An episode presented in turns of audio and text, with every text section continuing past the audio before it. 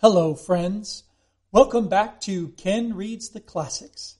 Today we have another bonus episode to give us all a break from the Leviathanic book Moby Dick and from the summer heat. In that vein, I decided to read The Celebrated Jumping Frog of Calaveras County by Mark Twain. The Saturday Evening Press originally published this story on the 18th of November, 1865. Harper and Brothers subsequently republished the tale in 1867 as part of a collection of short stories titled The Celebrated Jumping Frog of Calaveras County and Other Sketches. We have two narrators in this story. One, an unnamed Southern gentleman, presumably the author himself, and another, more rural character named Simon Wheeler, currently residing in a mining camp who relates the story of the jumping frog to the southern gentleman. Enjoy.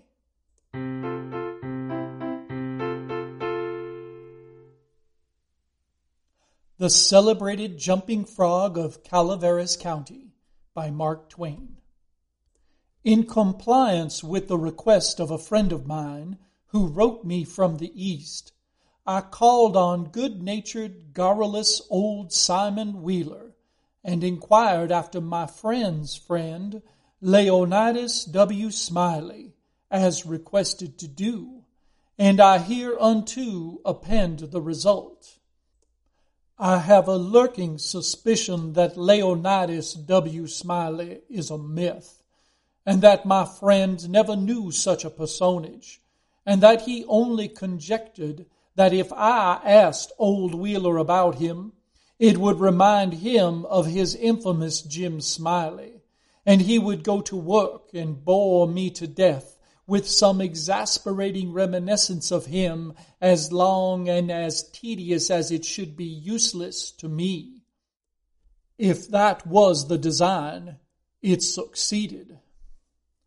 I found Simon Wheeler dozing comfortably by the barroom stove of the dilapidated tavern in the decayed mining camp of Angels. And I noticed that he was fat and bald headed, and had an expression of winning gentleness and simplicity upon his tranquil countenance. He roused up and gave me good day.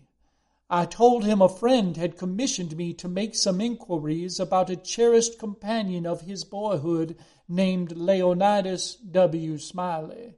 Reverend Leonidas W. Smiley, a young minister of the gospel who he had heard was at one time a resident of Angel's Camp.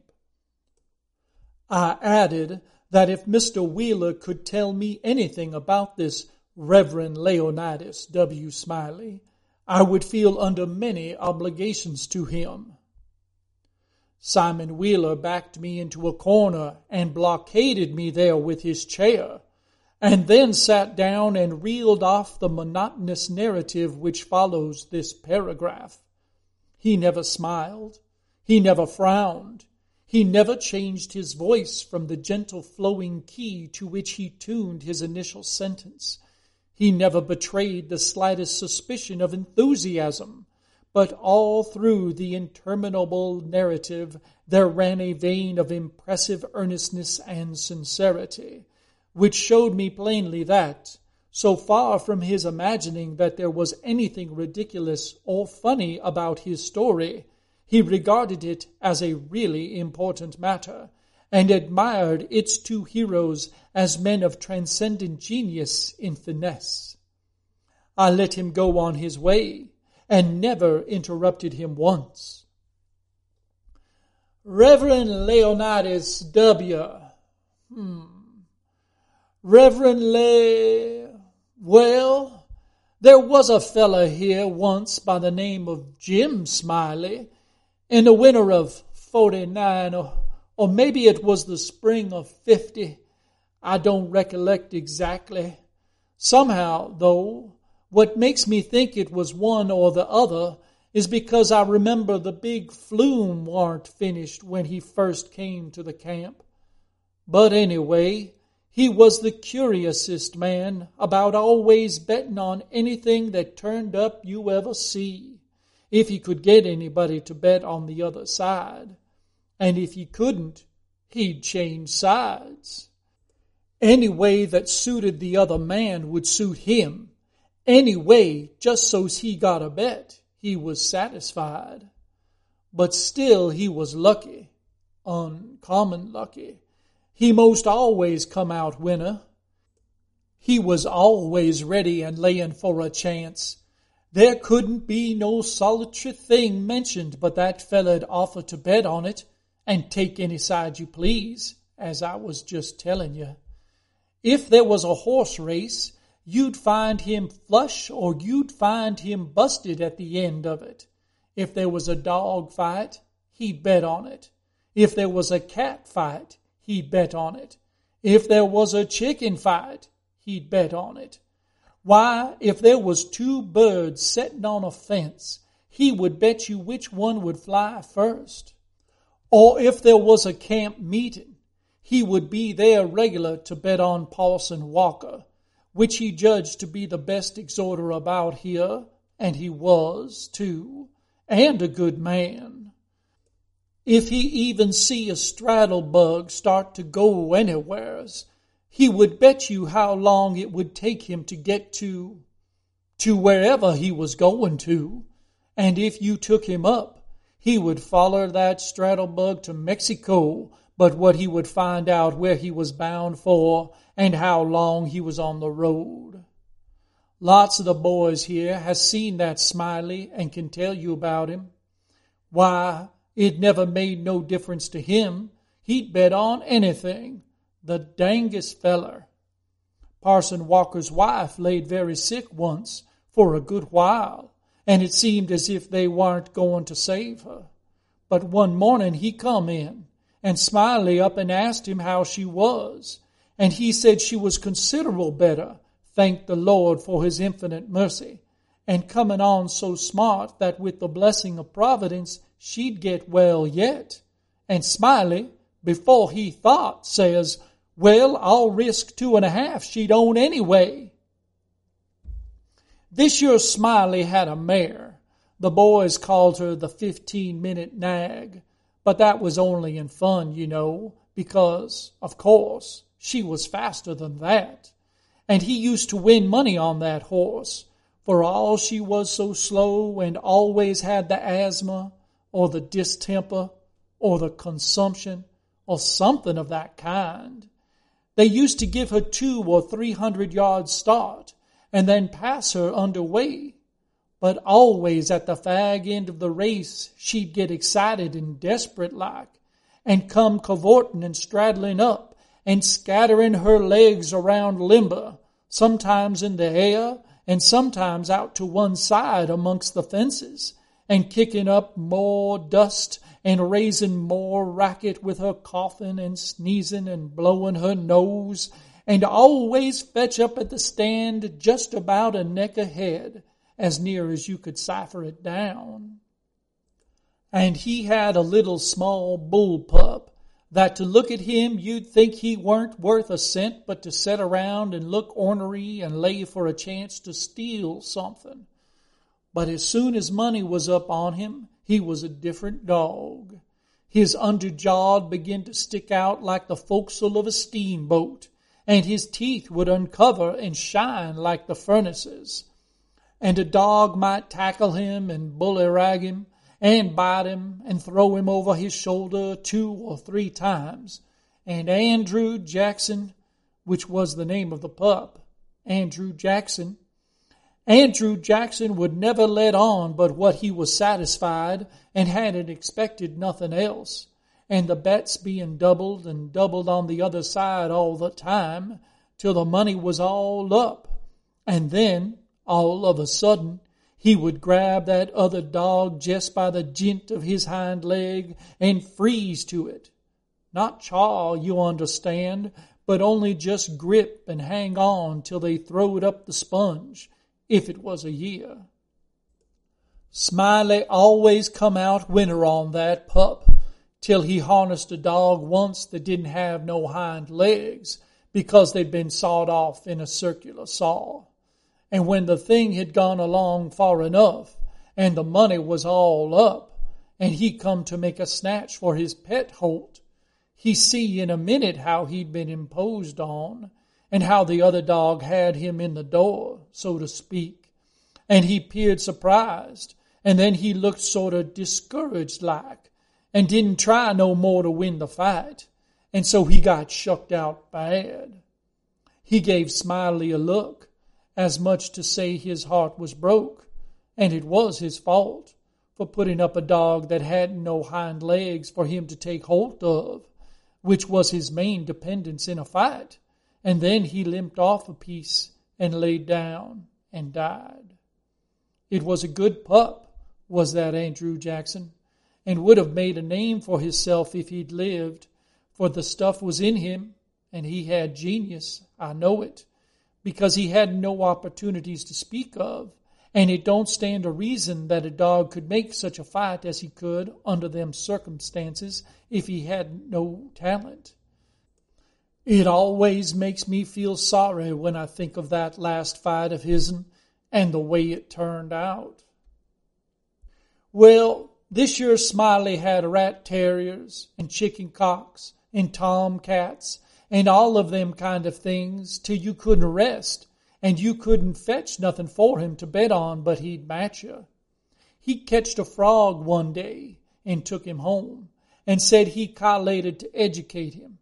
And so he never done nothing for three months but set in his backyard and learn that frog to jump. And you bet he did learn him too. He'd give him a little punch behind, and the next minute you'd see that frog whirling in the air like a doughnut. See him turn one somerset, or maybe be a couple, if he got a good start, and come down flat footed and all right, like a cat. He got him up so in the matter of catching flies, and kept him in practice so constant that he'd nail a fly every time as fur as he could see him. Smiley said all the frog wanted was education, and he could do most anything, and I believe him. Why, I've seen him set Dan'l Webster down here on this floor, Dan'l Webster was the name of the frog, and sing out, Flies, Dan'l, flies! And quicker'n you could wink, he'd spring straight up and snick a fly off'n the counter there, and drop down on the floor again as solid as a gob of mud, and fall to scratching the side of his head with his hind foot, as indifferent as if he had no idea he'd been doing any more than any frog might do. You never see a frog so modest and straightforward as he was, for all he was so gifted. And when it come to fair and square jumping on a dead level, he could get over more ground at one straddle than any animal of his breed you ever see. Jumping on a dead level was his strong suit, you understand. And when it come to that, Smiley would ante up money on him as long as he had a red. Smiley was monstrous proud of his frog, and well he might be, for fellows that had traveled and been everywheres all said he laid over any frog that ever they see.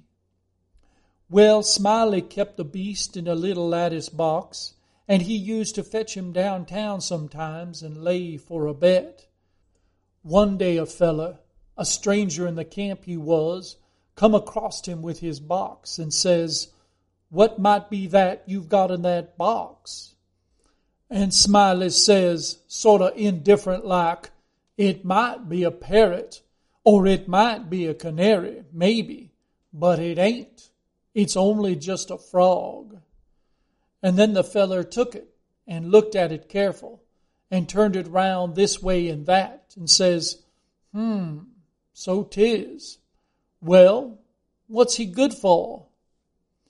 Well, Smiley says, easy and careless, he's good enough for one thing, I should judge.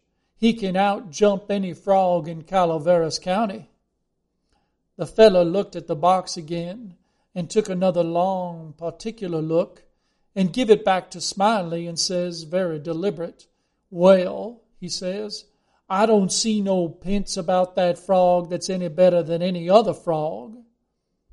Well, maybe you don't, Smiley says. Maybe you understand frogs and maybe you don't understand them. Maybe you've had experience and maybe you ain't only an amateur, as it were. Anyways, I've got my opinion, and I'll risk forty dollars that he can outjump any frog in Calaveras County.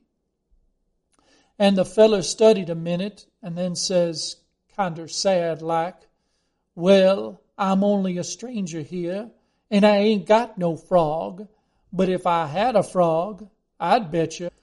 And then Smiley says, That's all right. That's all right. If you hold my box a minute, I'll go and get you a frog. And so the feller took the box and put up his forty dollars along with Smiley's and sat down to wait. So he sat there a good while, thinking and thinking to himself, and then he got the frog out and prized his mouth open, and took a teaspoon and filled him full of quail shot, filled him pretty near up to his chin, and set him on the floor. Smiley, he went to the swamp and slopped around in the mud for a long time, and finally he catched a frog and fetched him in and give him to this feller and says, Now, if you're ready, set him alongside of Dan'l with his four paws just even with Dan'l's, and I'll give the word. Then he says, One, two, three, get! And him and the feller touched up the frogs from behind, and the new frog hopped off lively. But Dan'l give a heave, and histed up his shoulders so, like a Frenchman. But it warn't no use. He couldn't budge. He was planted as solid as a church, and he couldn't no more stir than if he was anchored out. Smiley was a good deal surprised, and he was disgusted too, but he didn't have no idea what the matter was, of course. The feller took the money and started away, and when he was going out at the door, he sort of jerked his thumb over his shoulder so at Dan'l and says again, very deliberate, Well, he says, I don't see no pints about that frog that's any better than any other frog. Smiley, he stood scratching his head and looking down at Dan'l a long time, and at last says, I do wonder what in the nation that frog throwed off for. I wonder if there ain't something the matter with him. He pears to look mighty baggy somehow. And he catched Dan'l up by the nape of the neck and hefted him and says, Why, blame my cats if he don't weigh five pounds. And turned him upside down and he belched out a double handful of shot. And then he see how it was, and he was the maddest man. He set the frog down and took out after that fella, but he never catched him. And here Simon Wheeler heard his name called from the front yard and got up to see what was wanted. And turning to me as he moved away, he said, Just set there where you are, stranger, and rest easy. I ain't going to be gone a second. But by your leave, I did not think that a continuation of the history of the enterprising vagabond Jim Smiley would be likely to afford me much information concerning the Reverend Leonidas W. Smiley, and so I started away. At the door, I met the sociable Wheeler returning, and he buttonholed me and recommenced. Well, this year Smiley had a yaller, one-eyed cow that didn't have no tail only just a short stump like a banana and, however, lacking both time and inclination, I did not wait to hear about the afflicted cow, but took my leave.